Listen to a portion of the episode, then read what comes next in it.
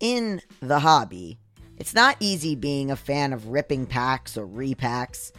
We hype ourselves up thinking that we could pull, I don't know, Hall of Famer. But with zero transparency on available cards and hit rates, it's all just a shot in the dark. Until now, introducing slab packs from arenaclub.com, the only repack that provides real value, a complete view of all possible cards, and clear hit rates for each one. Now, when I buy slab packs on Arena Club, it finally feels like I know what I'm getting. There is nothing more fun than opening an Arena Club slab pack. I mean, it is so much better than any mystery pack that I've ever purchased because there is a focus on transparency. There is a display of available cards. There are hit rates you can get. When you're graded, you're given a rationale. It is the marketplace for card collecting, buying, trading, selling, and displaying. Arena Club slab packs are revolutionizing the repack game with transparency. After your pulls are revealed, they'll immediately be placed in your vault for safekeeping or trading and selling. You can have them officially graded by Arena Club. The Arena Club grading process is accurate, fast, and transparent, with a full grade rationale provided and explanation of how your card was scored. Whether you're buying, selling, trading, or displaying, Arena Club is the card collecting platform you have to check out. Right now, you can get 10% off your first purchase by going to arenaclub.com slash badmoney. Wow, that's a crazy offer. 10% off a $400 slab pack, that's $40 right there. Anyways, that's arenaclub.com slash badmoney for 10% off your first purchase. I love to track progress. As you guys know from listening to this show, I'm constantly tracking my progress. What have we done so far in 2024? And spring is in full bloom. Are your finances blooming too?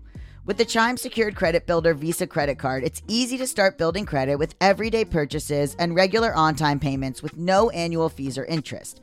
And if your credit scores grow, so could your opportunities for lower rates on loans like for a car or a home. You can use it everywhere Visa credit cards are accepted. That's right, you can build your credit using your own money. Get paid up to two days early with direct deposit. With a qualifying direct deposit, you can get access to your money sooner. Fee free overdraft with SpotMe. Overdraft up to $200 without fees with SpotMe when you set up a qualified direct deposit. Just set up a qualifying direct deposit, sign up for SpotMe, and Chime will spot you up to your limit when you make a credit card purchase or cash withdrawal that exceeds your balance. Access 60,000 plus fee free ATMs. That's more than the top three national banks combined. Easily find one near you with the Chime app. Send and receive money. Use Chime to pay anyone, Chime members or not, and cash out your money fee free. With Chime's secure credit card, you can start improving your credit scores right away. Get started at chime.com slash bad money. That's chime.com slash bad money. Chime feels like progress. The Chime Credit Builder Visa credit card is issued by the Bancorp Bank NA or Stride Bank NA, members FDIC. Spot Me eligibility requirements and overdraft limits apply. Out of network ATM withdrawal and OTC advance fees may apply. Terms and conditions apply. Go to chime.com slash disclosures for details. You got problems that you ought to be concerned with. You don't know how you're supposed to earn it, or what to do with it, or how to keep it. You're a freak with a dark, shameful secret. But you're not the only one. Your hidden financial fears with a blast of sun. Now your healing has begun. It's bad with money with Gaby Dunn. Hi, I'm Gaby Dunn, and this is Bad with Money. Welcome! Before we start, I have an announcement.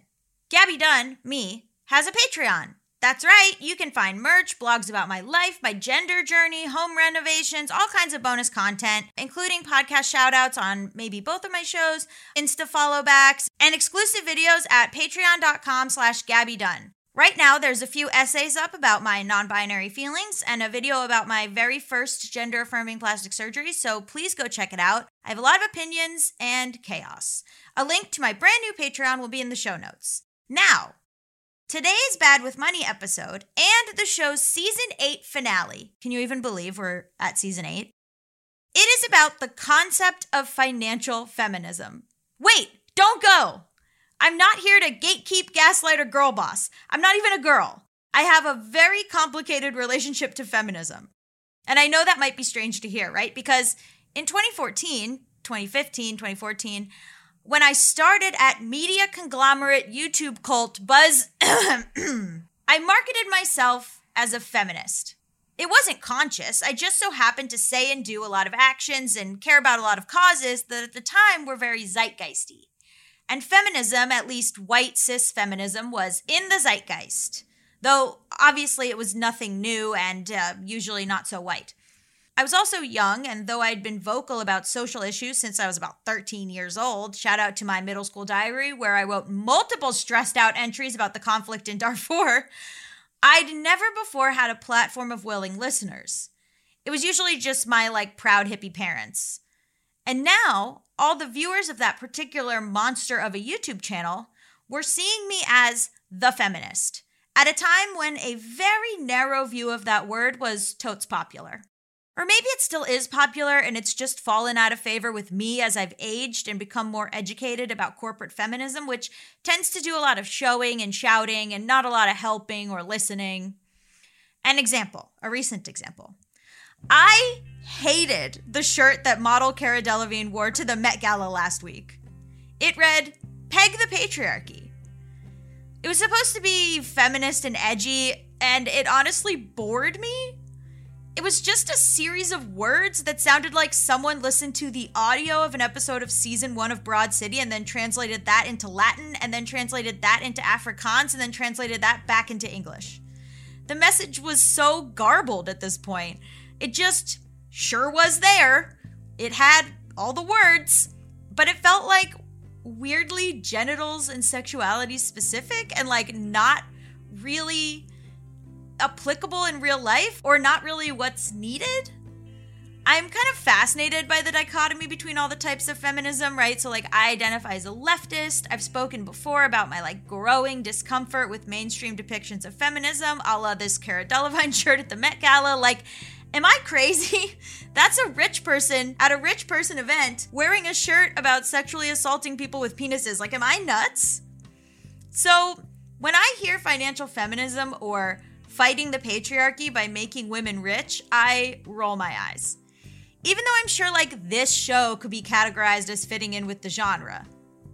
Whenever I go viral on TikTok, people always go, "Oh my god, is that that buzz feminist? I forgot about her." Which thanks, and also not her. They them. But that's the type, right? A buzz feminist. It doesn't suit me. It doesn't fit me. That's not who I am, what I believe in, my politics, my affiliations online. I feel bored by existing within this flawed framework. Could one be both bored and exhausted by the same mischaracterization and lack of substantial activism? Like, sigh, but also yawn? The world of financial feminism is lucrative. Our first guest today, Tori Dunlap of Her First 100K, gets a lot of attention both negative and positive, on TikTok for her commitment to fighting the patriarchy by making women rich, her own words. Tori is an incredible business person and a genius marketer, way better than me. We occupy the same space, sort of, but we're very different. Tori's work is centered around making marginalized people money, and my work is centered around TV and movies. I have this podcast, but my day job is TV writing. Tori's is her business, her first 100K, where she provides so many practical, useful, life changing resources for marginalized people looking to thrive within capitalism. She's also richer than me, so maybe her way is better. Either way, we're different. I like Tori, and under capitalism, I think someone has to be doing the jobs that she's doing. Her explanations are usually extremely solid and well meaning and easy to follow for beginners. Don't immediately write off Tori's advice because at the beginning of this episode, we talk about how she had financially aware parents, the same way you wouldn't write me off for coming from a low income background. There's enough room in money media for all kinds.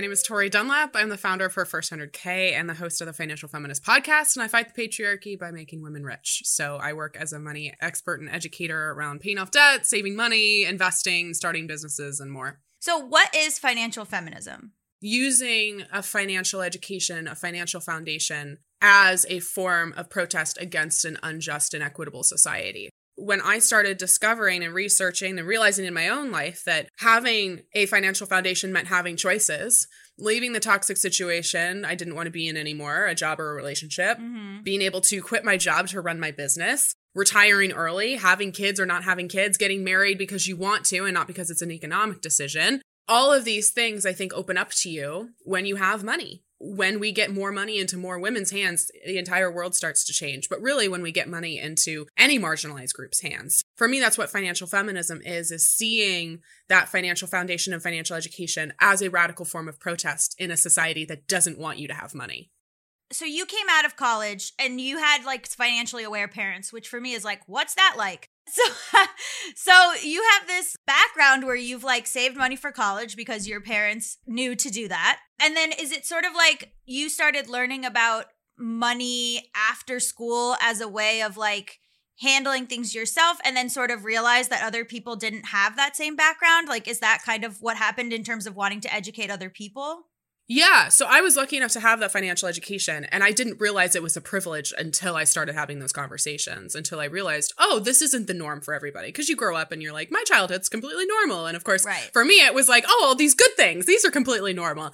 I graduated college in May of 2016. Trump got elected, of course, not soon after that. I just realized through the privilege of the financial education I had from my parents came a responsibility. I was the friend all my friends were coming to for advice and guidance. And so coming into adulthood, into womanhood in a very different America than I think we all expected, it was the realization that, yeah, we don't have any sort of equality until we have that financial equality and I can do something about it. So I started the blog that later became her first 100K in December of 2016. What was the goal of her first 100K?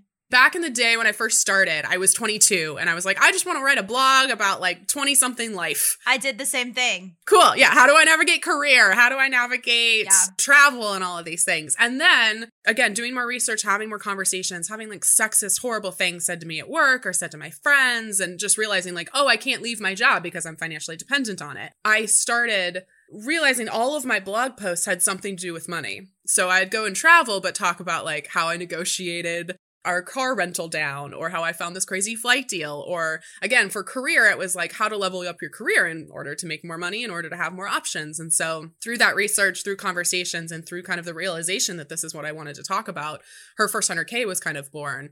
And my own origin story, I was trying to save $100,000 at 25. That was my first 100K. That was the origin story of the kind of rebrand. And I was successful. I saved my 100K. I was on Good Morning America. And then three weeks later, I quit my job to run my business full time. And this was late 2019, right before the pandemic hit.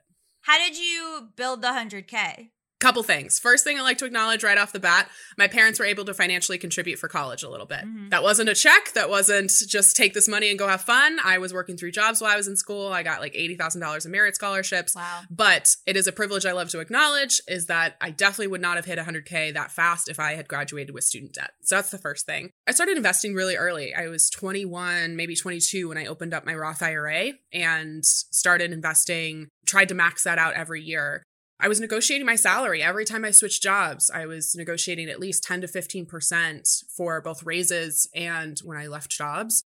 And then I was really clear on prioritizing my spending. I made sure that I was only spending my money on things that I actually loved and things that were actually something that brought me joy as opposed to just feeling like okay i can blow my money on whatever i want and that's part of what i teach my clients is like you don't have to stop spending money you just stop spending money on shit that you don't care about and then her first 100K was the side hustle. So after taxes and expenses on my business, I got to save all of that. I got to save or invest everything that was coming through the business as well. So yeah, the joke was if I could hit the 100K before I turned 26, like the day before I turned 26, it still counted. So I hit it at like 25 years and three months. Whoa. That's so young to realize all of that and start doing all of that. But I think, like, so you're a little bit younger than me. And I think maybe, like, my generation was very much like, go to college and you're going to be fine and don't ever think about it. I'm technically a millennial. I was born in 94 and I think Gen Z is like 96, 97. You're probably right where where we I think had the realization of like student debt fucking sucks and maybe you didn't. Yeah.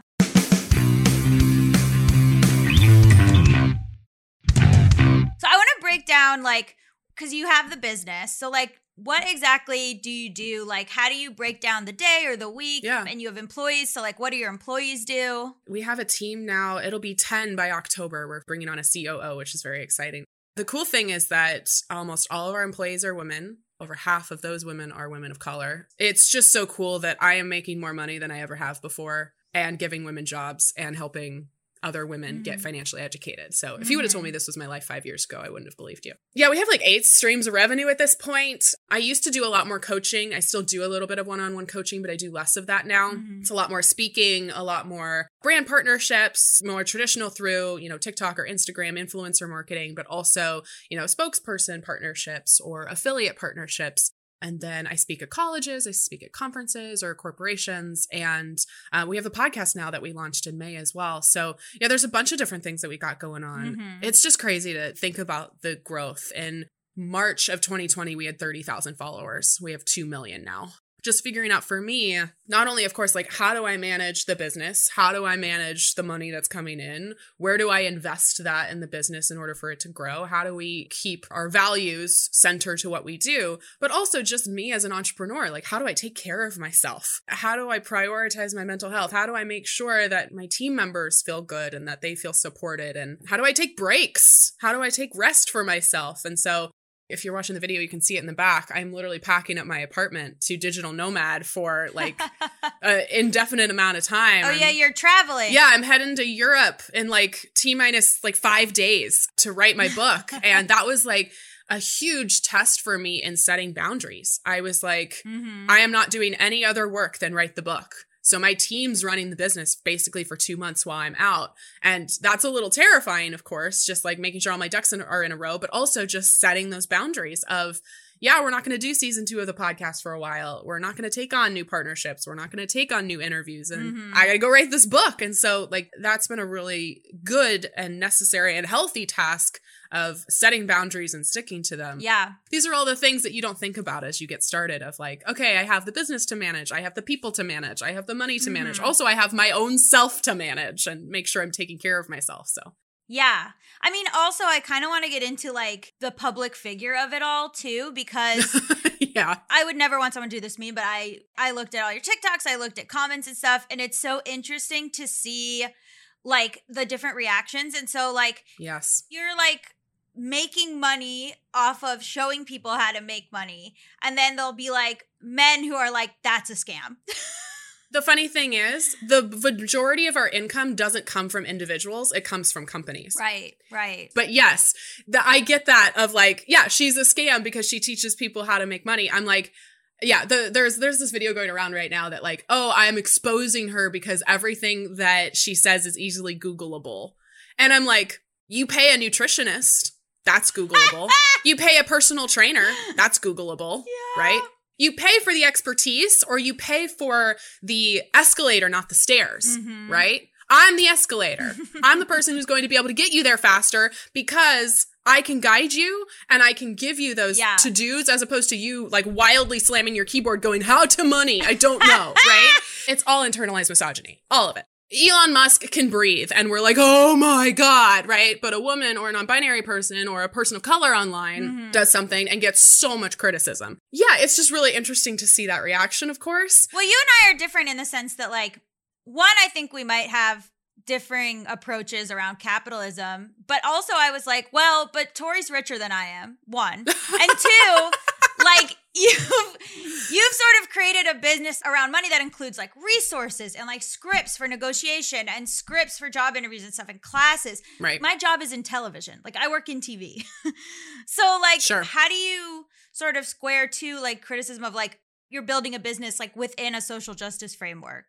That's a really, really good question and something that I ask myself all the time. I don't love capitalism as we've built it. It's not helpful. Yeah. Right? It's not helpful. In theory, capitalism can be good, but it's just like religion. It's like, in theory, this is a good thing. It depends on who the money goes to. It would be great Right. if in capitalism the money actually went to the worker, but it doesn't. I am a quote unquote recovering Catholic. And so for me, like that's a, a great representation of like, in theory, right? Love and belonging and social justice. These mm-hmm. are all good things, right? But you put them in the hands of flawed people and you're just trying to make the best of it. And then also really flawed people who are making terrible decisions, obviously. So Right. I don't know. It's something that I do struggle with because hmm I don't love the system as it is, but I think the best way to change it is getting money into women's hands so we can change it. hmm And I think that that is the interesting thing between a lot of people who are financial educators the Dave Ramsey's, for example, and I'm very publicly outspoken about him, but like Sure. he does not acknowledge systemic oppression at all.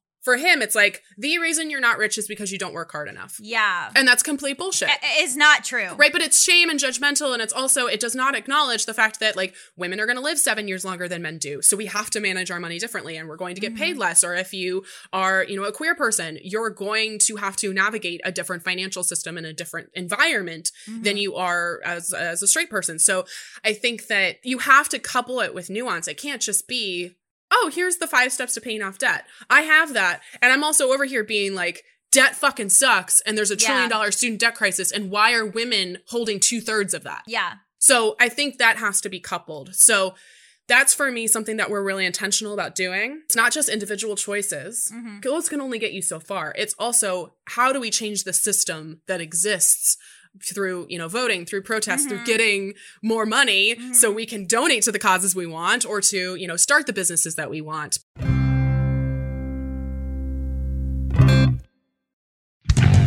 So, what do your taxes look like? To be honest, I have blown up so much so recently that I'm not entirely sure. Yeah. Scary. I do know that in 2020, I had the largest tax bill I've ever had. yeah. I actually sent out a tweet and it was a joke of like, I am a liberal socialist until those five minutes that I have to pay my taxes. You know? I wrote about this in my book. My whole life, I would get a refund. Mm. And then I, when I started making money, I almost it almost didn't I didn't remember that you had to pay because I was like, oh, you get a Right. refund, like because I like never had any money my entire life. Right. And so then when they were like, okay, you owe two thousand dollars, like the first time that happened, I was like, what? what? You know, I don't think people realize that you you tell them your gross income, but like the net is not that. And Right. like I I saw in a comment you were like saying something about paying like 30 or 40% in taxes, which is Yeah. inch which is like as it should be at the number that you're at, but it's also so funny because Amazon pays zero. I, as a small business, woman run, obviously, you know, we're, we're doing the best we can, but like, I like to think we do better for the world than Amazon does. Right. And I'm like, I pay more in taxes. And I'm sure a lot of people listening who are small business owners feel the same way that they pay more in taxes than people who are billionaires. yes. People who scoot around and try to put things in offshore accounts and whatever. And I am happy to pay my taxes. Of course, me too. Love to pay taxes. Okay, so this is a question that people asked a lot on your TikTok comments, which was in what order should people pay off their debt? It's all about your interest rate.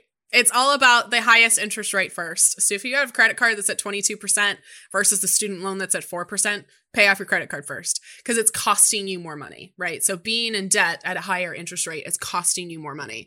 And when I work with clients, sometimes they're like, okay, I have $100 extra a month and I'll put $50 to that credit card and I'll put $50 to student loans. I would rather just you take that $100 and just put it all towards your credit card rather than splitting it because you're going to see progress faster if you just focus on the one that's costing you the most money, pay that down, and then move on. Can we talk about the other question that comes up, which is like, Yeah. should I have an emergency fund or should I pay off my debt? You always need an emergency fund. That is the hill I will die on. Is I don't care how much debt you have. I don't care how how much credit card debt you have or how many student loans you have. Like I need you to have an emergency fund first for a couple reasons. One, I don't want you going into debt trying to pay for an emergency or more debt, especially the expensive debt, which is credit cards. And the second thing, just from a mental health standpoint, it's really nice going to bed at night knowing you have something in the bank should something happen. A three month emergency fund and the fucking two year global pandemic is not going to get you far, but it is going to get you farther, right? This is an unprecedented event. And the, again, this is why we don't just need individual choices, we need policy changes. But, you know, I think that the pandemic has unfortunately served as a perfect example of the importance of an emergency fund, of the importance of having something in savings to extend your financial life as long as you can. So, yeah, I'm emergency fund first. Always, always, always. No exceptions. Yeah. Everything that we've talked about, I'm like, you know what would solve this? Universal health care. totally, totally, totally. I remember uh, one of the videos actually that went viral on TikTok was me calling and negotiating a medical bill down. yes. And literally in my caption, I was like, universal health care, please. Right. I'm like, this would not happen if, yeah, they like, I went to the gynecologist and they were like, we're going to charge you this fee. And I'm like, I get to go to the gynecologist as a routine yearly visit. Why are you charging me $300? So I had to call and they coded it incorrectly, whatever, whatever the fuck that means. And so then they had to, you know, like process it for three months and then maybe refund it. And they ended up refunding it. But yeah, the universal health care, Yeah. please. That would be nice. That's a lot of the stuff that you talk about is these scripts, which was huge for Bad with Money in the beginning. I would air calls with the bank, I would air calls with student loans. So, like, you have scripts for like negotiating job offers, for rent, for bills. One thing that I, you said that I, I wrote down was I keep track of my wins at work so I could go in and ask for a raise and hopefully get it, which like is interesting. Like that stuck out to me as like, you know, you write down everything that you did that was good, which I would never have thought of, and then be like, these are the things that are good that I did. Well, because we forget, right? You get going in your daily life and you just forget that you did that, you led that project three months ago, or, you know, your boss gave you the attaboy two weeks ago. You just forget. So, yeah, keep a list on your desktop. I like have a Google Doc and you can just keep a list there. What is a script for negotiating like a job offer? I'm just going to shamelessly plug. I have the whole thing in a in a course that I Mhm. do about negotiation, but the big thing is that you have to demonstrate your value and you have to demonstrate your data.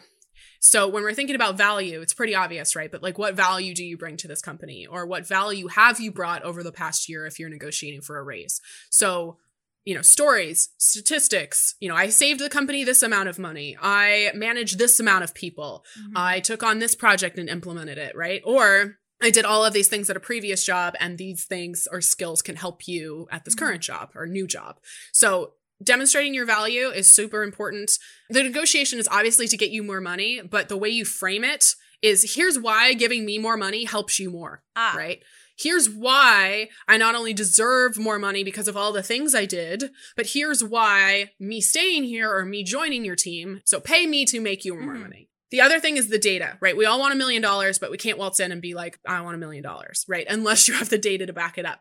Glassdoor, Payscale are great places to start, but they're very two dimensional, right? Because for me, like I, my previous life, I was a social media manager. And if I typed in social media manager in Seattle in Glassdoor, the skill range was so different. They don't know how long you went to school for, what certifications you have, maybe even not the city. So those are good places to start. But really, when you're doing your data research, talk to people. Talk to people you work with if you feel comfortable and you don't feel like that's going to ruffle any feathers. mhm. Talk to people at previous jobs. Ask people you know on LinkedIn or recruiters. Maybe you have friends who are recruiters. Like, if I was looking, what should I be getting paid? I would talk to a marketing friend and literally show them the job description Yeah. and say, hey, based on what you know about me, what would you price this role at? That is going to be way more intentional in terms of research than just Mhm. searching social media manager Seattle, Washington on Glassdoor. So we're gonna close on investing, which I know is like kind of your bread and butter in some ways. I have been investing more, and every company sucks. And so what? so we've talked about on this show a lot about impact investing, but like Yeah. in my hyper fixation research that I've done, which spans, I mean, I spent like three months obsessed with disco, and that's useless. And now, I mean, it's not useless. I might write a book. I don't know. But friends of mine have said, oh, you know, I'll have my money invested this way, and then I'll go to my accountant or my investment manager or whatever and be like, can we invest in like good companies? And then the they'll sort of be like, yes, but you won't make as much money. That is unfortunately correct. Yeah. I'm trying to remember the stock ticker off the top of my head. I'll try to find it for you and can put it in the show notes. There is one, I think it's minus fossil fuels. I want to say it's, is it SPYX? I wish I knew the stock ticker. That's actually been proven to be actually more profitable than just the general S&P 500, which is S&P 500 is the top 500 companies on the stock market.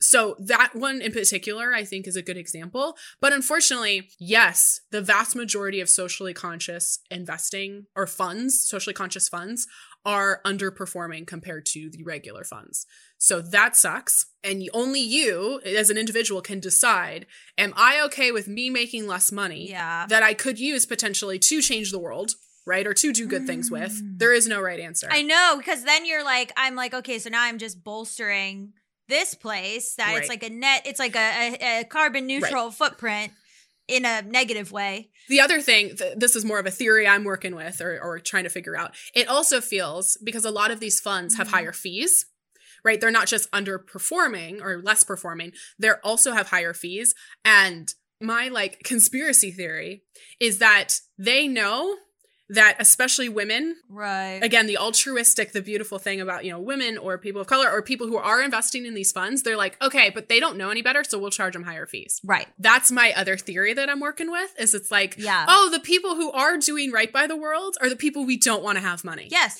so we will charge them higher in fees because they don't know any better great they're doing the right thing but we're taking more of their money anyway this is this is the predicament. I very rarely say this publicly because it is controversial. There's no perfect solution. For me, I am more okay investing in the companies that might be shitty sometimes if it means that I get more money so I can go do things with the money. I know when I get my money where it's going to go. It might go sometimes in my bank account, it's also going to go into my business that supports other women, it's also going to get donated. Mhm. Not everybody will agree with that decision, Right. but I would rather get in and sometimes invest in companies that I don't love and just the ultimate fuck you to them of like, you don't want me to have this money. This is not the person that you want as your stockholder, but I'm going to do it. And then I'm going to take that money and Mm. use it for good. There's there's no perfect solution, of course, because Yeah. I I don't love I don't love supporting I don't know BP, but like Yeah. there's no perfect solution. I'm on the I'm on a different train. sure, It, it is really uh, dystopian and harrowing to be like, what are the stocks that are doing well? And then it'll be like, like robotics for murder or like genome sequencing for scary. And you're like, Yeah. hmm, I don't love this. I want to be clear. I don't support or love those companies either. Like I am not actively investing in No, and, I yeah, know. It's just murdering like- of the pandas or something. No, no, no. I know. I love that it's like best stocks, and then number one will be like murder robots. And you're like, oh god, oh, I will. Why? I'm curious to see how Gen Z and Zillennials take to revolution. Yeah. I went on a journey on this show of like not knowing anything, and then all of a sudden being like, we got to burn down all the banks Right. but I also want to have practical information on on this show. So it's kind of it's an interesting like space to be in because they'll be like, Yep. you know, I I looked at your the top podcast, right? And I think it doesn't get to a podcast hosted alone by a woman until like number 30 and that was you. There were other women hosts, but they always had co-hosts. Right. Which I'm super proud of that, by the way. And immediately then there's the comma, which is like, but what the fuck? Yeah. Right. Where it's like, I'm super proud that uh, we produced a show that has charted that high, that has had that much success, but also like, why the fuck am I the only person up here? Yeah, it was really wild. It's really wild. And this is why I love talking with you because you do challenge my perspective and I think it's beautiful. It's such a hard thing because I do want to say fucking burn it down. Let's let's fucking burn it down. But at an individual level, like I'm not going to burn the whole thing down myself. So it's like to your point of like yes, we talk about burning it down. We talk about all the shit that like is going on like how can we how can we change this? You also still at the day to day need to know how a credit card works That's a right. problem. and you still day to day need to know, right, how to invest in a Roth IRA. Yeah. That's not going to change overnight. And I wish it would. And that's part of my work is like, we can't just talk about you making individual choices. We have to talk about changing the fucking system. Mhm. But the changing the fucking system is going to take, best case scenario, probably decades, right? Yeah. As opposed to if that if if, if even that happens. if it even changes right you and i will do our best effort to make sure it can change but in the meantime there are people who are trying to figure out how to navigate it and Mhm. if i can be a small part in directing them great that's my job amazing. Where can people find you? And uh, they can find your show in the top thirty. But where uh, where can i don't people, think anymore but that's very kind thank you Yeah, where can people find you and more about you? you can find me at her first 100k on all the socials h-e-r-f-i-r-s-t 100k and her first 100k.com financial feminist is the podcast and i would love to have you come check it out first season one is all out so you can binge it if you want Thank you so much. thank you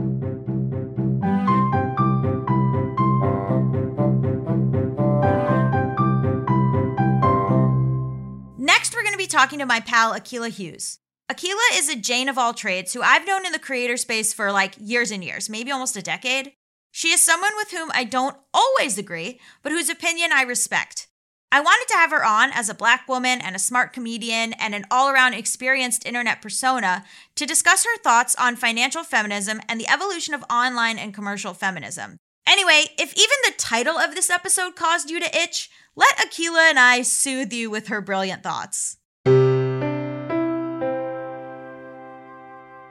I am Akilah Hughes. I'm a writer, a comedian, uh, former internet person, still on the internet, but trying to leave desperately. Mhm. I wrote a book called Obviously Stories from My Timeline, and I just left a wonderful job at Crooked Media hosting What a Day, the daily news podcast. So now I'm just uh, working on some other stuff. Nice. We were both deep internet people. hmm I think like we were coming up around a time where like feminism was a huge part of being an internet person. Yeah. How do you feel like your relationship to like the word feminist has sort of changed since we first hopped on this here internet?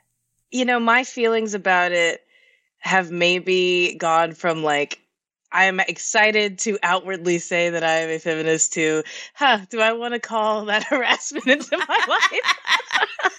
Is my piece worth saying a word on the internet? Well, we'll figure it out. I still obviously believe that all people should have the same rights and they should be really good, strong rights across the board, regardless of gender identity or what you were born with or any of that crap. I think that that should be a baseline. It's amazing that it's not a baseline. Yeah. And so that's mostly, I think, where I have landed is like, we just entered a time when it is, it ain't safe to say that you, you believe that people should all have the same rights unless you want somebody to start screaming in your face. I feel like it was very commodified at the beginning where there was like a lot of merch, like a lot of like yeah, the girl boss. Yeah, the girl boss sort of thing. I mean, I never fully got into it, but I was like kind of into it. And I've talked on my other podcasts about going from like a kill all men feminist to being sort of like, okay, well, I might not be a woman. There's some nuances happening. How do you feel like it's changed? Do you feel like there's also been a backlash on that kind of stuff? Oh, totally. I think that, like, to be completely blunt, I think the 2016 election and everything after that, you know, like that song, Fight Song, no offense to the woman who sings that song, but like when it comes on, I get hives. Like, I was trying to watch this show on Netflix yesterday. It's about like pop music. And I was just like looking at the episodes and I'm like, okay, the one about autotune's probably interesting. And the final one was like a movement. And it was like, I saw the pussy hats.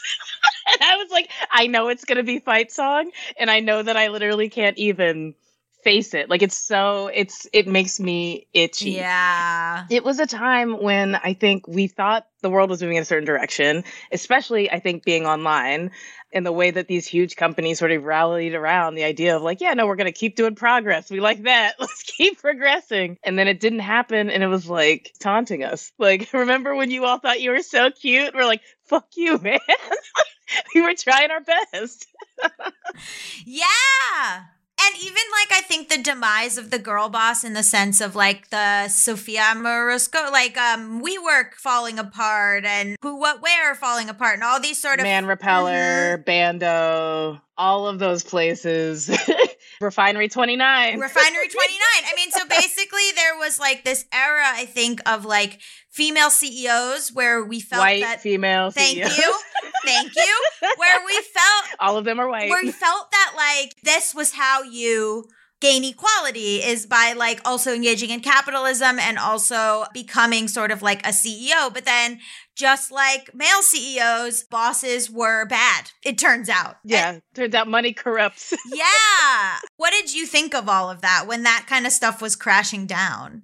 I had two feelings about it. There's the one part of me that's like, man, it is a bummer that like just having fewer men in power is not enough. Yeah, I know. Change anything? Like that part of it was a little like, all right, that hypothesis, we'll go back to the drawing board.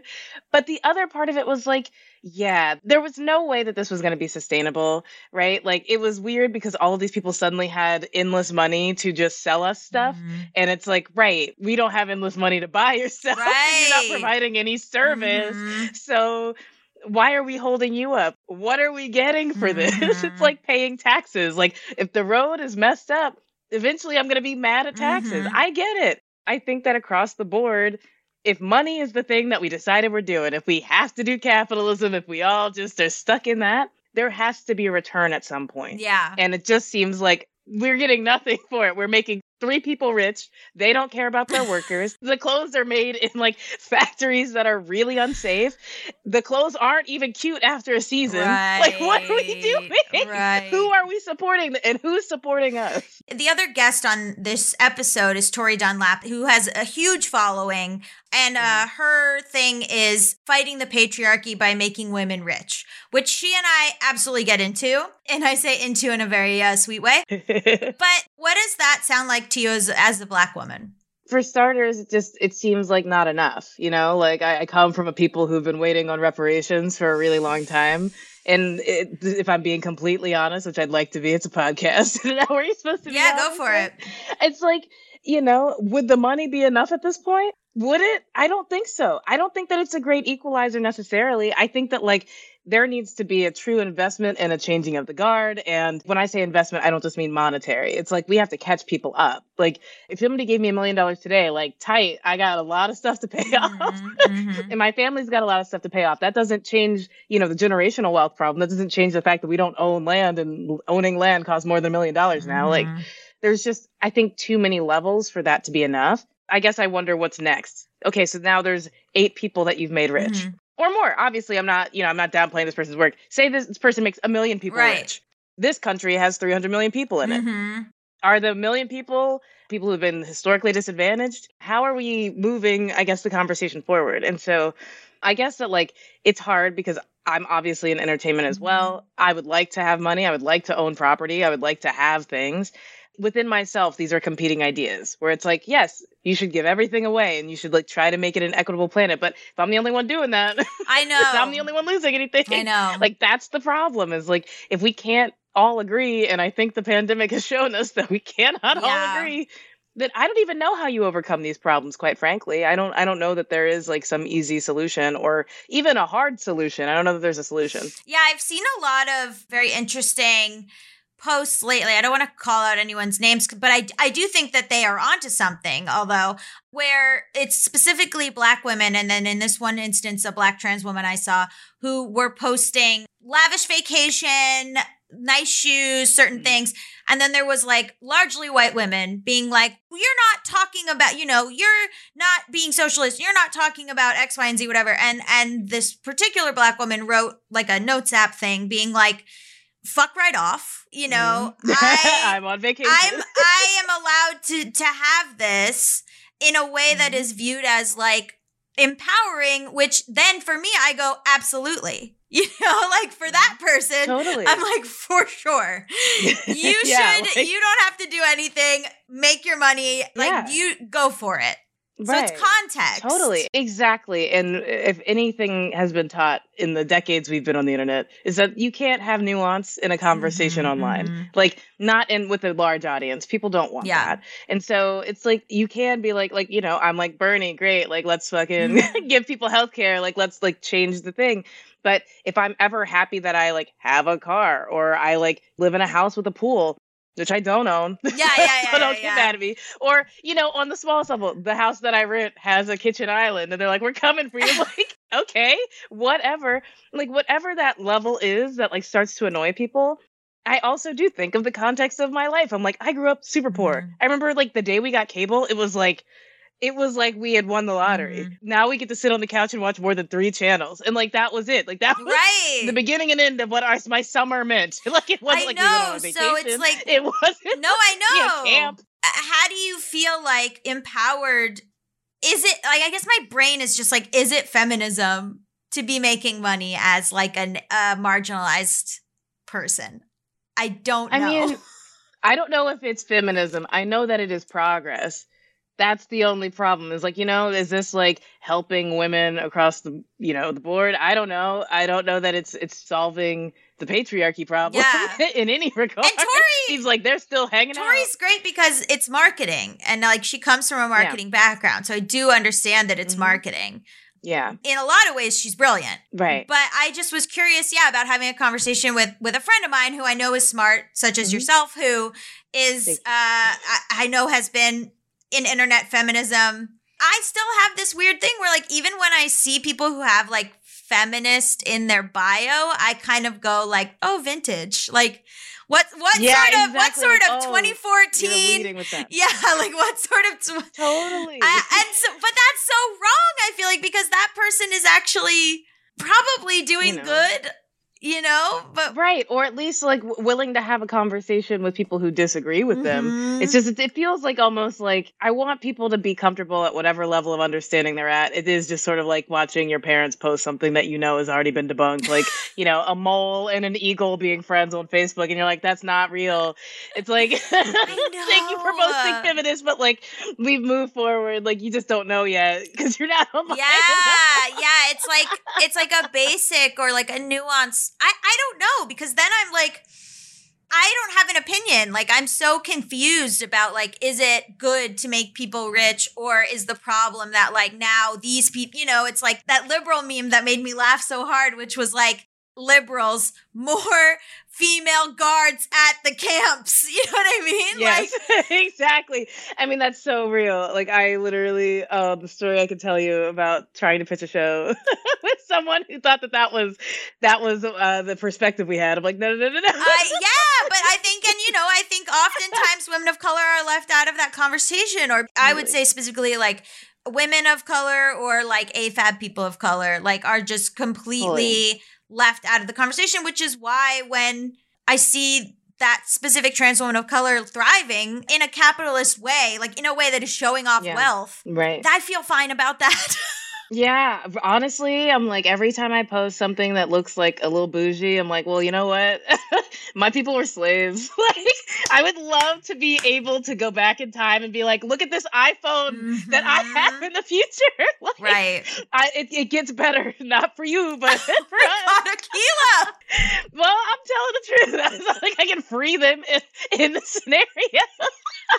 they don't get to all come to 2021, although I will write that movie. right in a way like i want to work within the system for queer people and and black women and things like that but like i'm also like ugh, but then it's like should we all just band together and like burn everything to the ground i don't know Right. I mean, now we're talking about the greatest problem of our time, which is the reality of the world versus the ideal reality that we are all yeah striving for. And it's like, in in reality, I don't believe that we're going to topple capitalism in my lifetime. And I'm sorry, and I'm knocking on wood. I hope that we do. I really do. I hope that like, yeah if it's climate change, if it's whatever, you know, yes.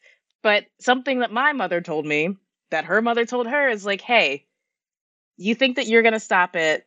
We've been marching. Your grandma marched. Do you think that you have different shoes? Like, what is it? wow so we can keep fighting for that reality, you know, and liberating people. However, it's like, is it progress to hold people down until we get to that point? Or is it like, okay, thrive within this until no one can thrive within this?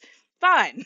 wow It's hard. It's hard to say. I think that it's just a philosophical problem where it's like, if you are one of these lucky people to make money, then please try to give back in a real way. Don't just throw like a hundred dollars at the Boys and Girls Club and be like, "Good luck." yeah I hope that game of Hungry Hungry Hippos helps you kids like learn to thrive. Like, ironic yeah, exactly. You all are very hungry. at this point hungry hungry hippos are you mocking me exactly. Is this a documentary about our lives? Why are you giving us this?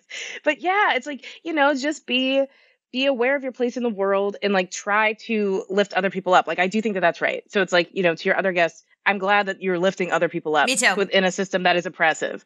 But the long game is absolutely like, hey, no one is being liberated by this. Right. We're all just suffering a little less under this oppressive system. Yeah. Wow. Thank you for coming on and like decompressing with me. I really appreciate that. Yeah. Um, where can people find out more about you and your work and your book and everything? Ooh, I mean, I definitely would say follow me online, the place I'm trying to leave desperately. I'm on Twitter at Akilah, obviously. I'm on Instagram at Akilah H, A K I L A H H. But yeah, just stay tuned. The next thing is soon, but you know, the, the world is soon, is how I feel. So Right. Who knows? The next thing is soon, but could all be over. We don't know. what is oh soon, Oh right? God. exactly. We're all just holding on.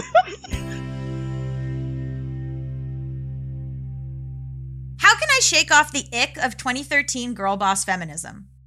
I feel so outside of it as a non binary person, and I'm at a place right now where I'm like rethinking and reconfiguring all the deeper meanings of concepts that used to be so easy for me. I think about it like my hair. In 2015, when I believed I was a cis woman, I basically had a shaved head and had no complicated feelings about it. Now my hair is very long, and the whole idea of cutting it short again suddenly has so much more gravity. I know more now. My thoughts and decisions have more intention. I'm scared. I have no idea how to feel about financial feminism. I'd rather it exist than not exist. I think Tori's work is absolutely necessary, but I wanted to have Akilah on the show to speak to a skepticism that lurked in me and that might be lurking in my listeners, and to present more than one voice on financial feminism. Thank you for joining me for all of these weeks as we rode through all of these topics cancel culture, eating disorders, home buying, covered call investing, racist and sexist dress codes. Holy hell, we had Elizabeth Warren on as a guest. Talk about a girl boss. I'm kidding. I'm, I'm really kidding. It is an honor and a pleasure to make Bad with Money for you all, and I can't believe some of you have been around since day one in 2016 when we started this podcast and when we thought pussy hats were going to take us to the White House kill me. Anyway, we'll be back in about two weeks to begin season nine. In the meantime, please leave an Apple review or rating for this show. It helps us climb the charts. Maybe Bad with Money will skyrocket past Tori's Financial Feminist podcast into the top 10. It won't, but maybe. Okay, talk to you all soon, probably in two weeks. Bye!